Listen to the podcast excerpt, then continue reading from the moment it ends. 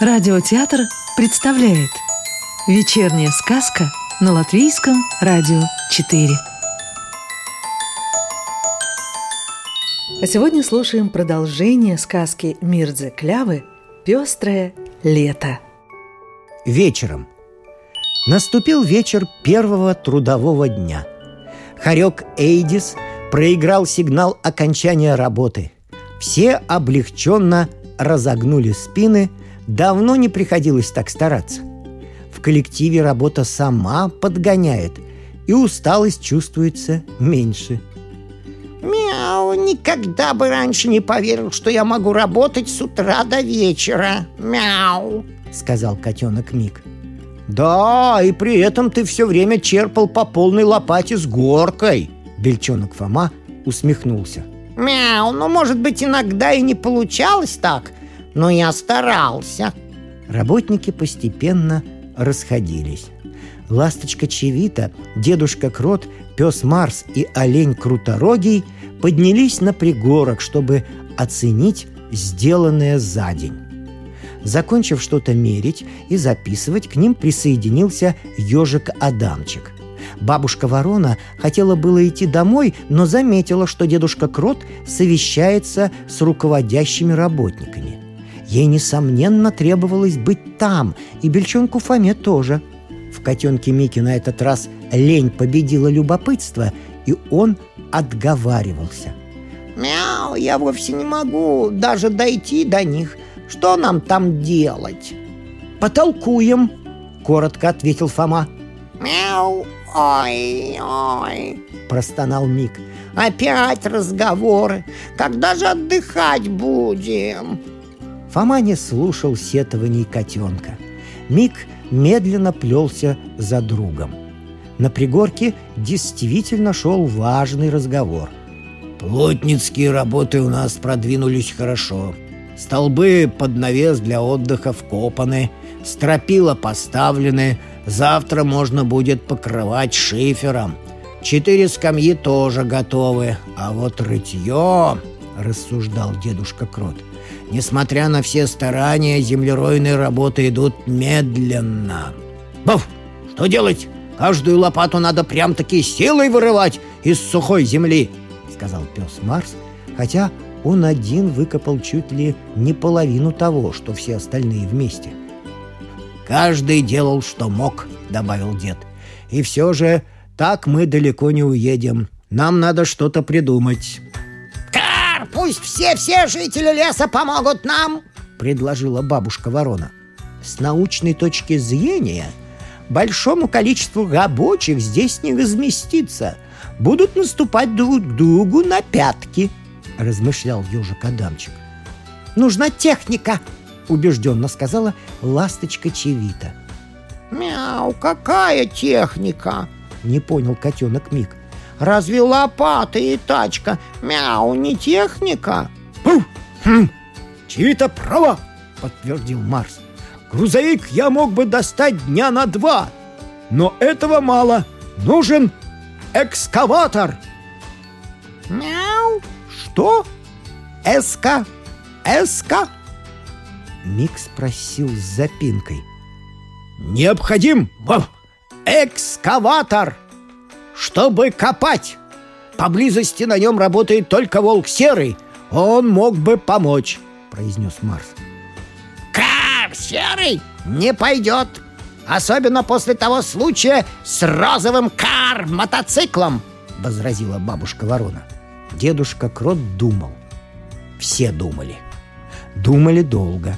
Наконец, дедушка промолвил. «Все-таки стоит попробовать. Кому-то надо этим же вечером пойти к Серому поговорить. Мяу, кто же пойдет к Серому? Да еще вечером после таких трудов. Мяу, усомнился Мик.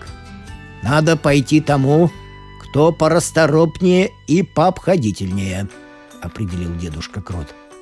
Кар, совершенно верно, согласилась бабушка Ворона, чувствуя, что ее-то с больной ногой не пошлют.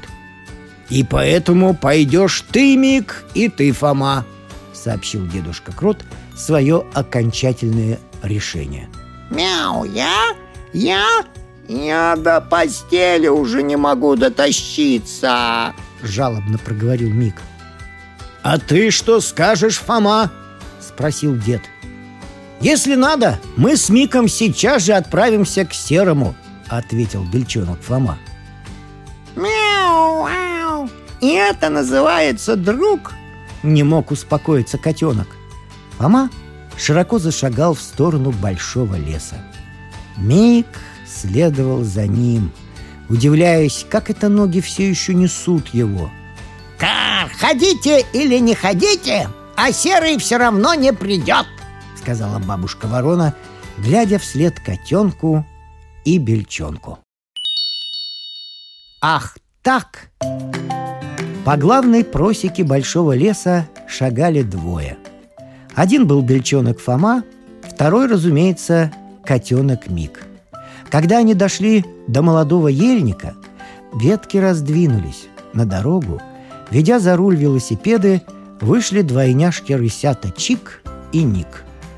«Чау! Ау, чау!» Как обычно, одновременно вырвалось у них. «Добрый вечер!» Мяу, добрый вечер!» Не останавливаясь, поздоровались Ник и Фома. «Погодите!» Чик вынул из третьего кармана джинсовой куртки, карманов всего было четыре, сложенный вестник леса и развернул первую страницу. «Здесь написано про плавательный бассейн. Это правда, что зимой там будет каток?» «Раз в газете написано, значит правда!» — отрезал Фома. «И в хоккей можно будет играть!» — быстро проговорил рысенок Ник, видя, что Мик и Фома торопятся. «Мяу, чудак!» Ник в изумлении раскрыл глаза. «Разве есть в мире каток, где бы не играли в хоккей?» «Послушай, Ник, тогда мы тоже!» Чик потянул брата в сторону. Котенок и бельчонок не слушали, о чем рассуждали рысята. Не было времени. Сразу за десятой купой орешника вправо от просеки, петляя среди деревьев, пролегла узкая, посыпанная гравием дорожка. Котенок Мик и бельчонок Фома шли по ней совсем недолго, как вдруг показался белый дом волка серого, и послышалось, как кто-то насвистывал знакомую песенку. За горушкой дым столбом, кто там дым большой развел?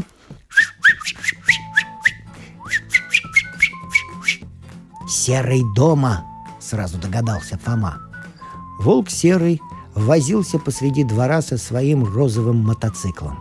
После того случая, когда его железный конь простоял неделю в гараже овчарки Марса, радость серого от встречи с мотоциклом была необъятна. Хозяин ухаживал за машиной так бережно, словно это был хрупкий и невиданно прекрасный тепличный цветок. «Добрый вечер! Успехов в труде!» Фома старался быть особенно вежливым. Мик молча отвесил глубокий поклон, хотя волк серый и глазом не повел в их сторону.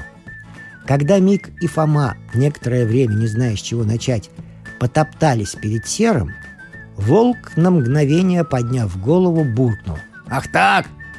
и продолжал куском желтой замши протирать мотоцикл.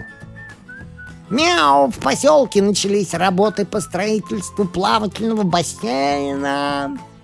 Почти весь большой лес явился. Храбро начал рассказ Мик. «Ах, так!» — уронил волк серый. Он макнул тряпку в ведро с водой, забрызгав ноги Мику и Фоме. И принялся мыть переднее колесо. Мик и Фома присели на траву рядышком с серым. «Сам олень круторогий был. Только вот с рытьем у нас не все гладко. Дедушка Крот сказал, не хватает волка серого. Ты ведь единственный, кто может добыть экскаватор и кто умеет обращаться с ним», — говорил Фома волку прямо в левое ухо. «А, так?» М -м. Серый мотнул головой, словно хотел прогнать сказанные Фомой слова — сполоснул замшу в ведре, широко размахнувшись, вылил воду и большими неуклюжими шагами пошел к колонке. Мик и Фома рысцой потрусили за ним. Мик помог повесить ведро, Фома энергично качал воду. Серый с ведром чистой воды направился снова к мотоциклу. Фома и Мик за ним. Волк нагнулся ко второму колесу. Котенок и бельчонок сделали то же. «Мы думаем, что завтра ты приедешь с экскаватором», — заключил Фома. «Ах так!» Серый, знай себе, сгибался над мотоциклом. «Ну, ну, чтоб непременно», — наказывал Мик. Серый начал насвистывать.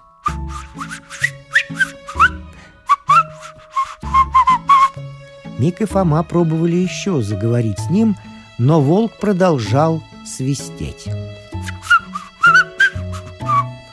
Закончив мытье мотоцикла, он повесил кусок замши на забор и, не оглядываясь, зашагал по двору. На минуту задержался возле крыльца веранды и начал насвистывать уже другую песню. «Мне домой давно пора, надо ехать со двора». Мик и Фома потрусили вслед за волком. Котенок даже попытался свистеть. Но мелодия не получалась. Котенок и бельчонок поднялись бы и на веранду, но Серый захлопнул дверь у них перед носом. Котенку Мику и бельчонку Фоме не оставалось ничего другого, как удалиться. Дедушка Крот, ожидая Фому и Мика, сидел на пороге, а завидев их, поспешил навстречу. «Ну, что Серый ответил?» Если «ах так» можно считать ответом, то он нам ответил. «Мяу, причем четыре раза», — прибавил Мик. «И больше ничего?» — недоверчиво переспросил дедушка. «Он еще свистел». «А что именно?» «Сперва за горушкой дым столбом, а когда закончил мыть мотоцикл, то мне домой пора давно. Мне домой давно пора». Дедушка Крот задумчиво произнес. «Похоже, экскаватора не будет». Сказку читал актер Рижского русского театра имени Чехова Вадим Гроссман. А продолжение нашей сказки слушайте завтра.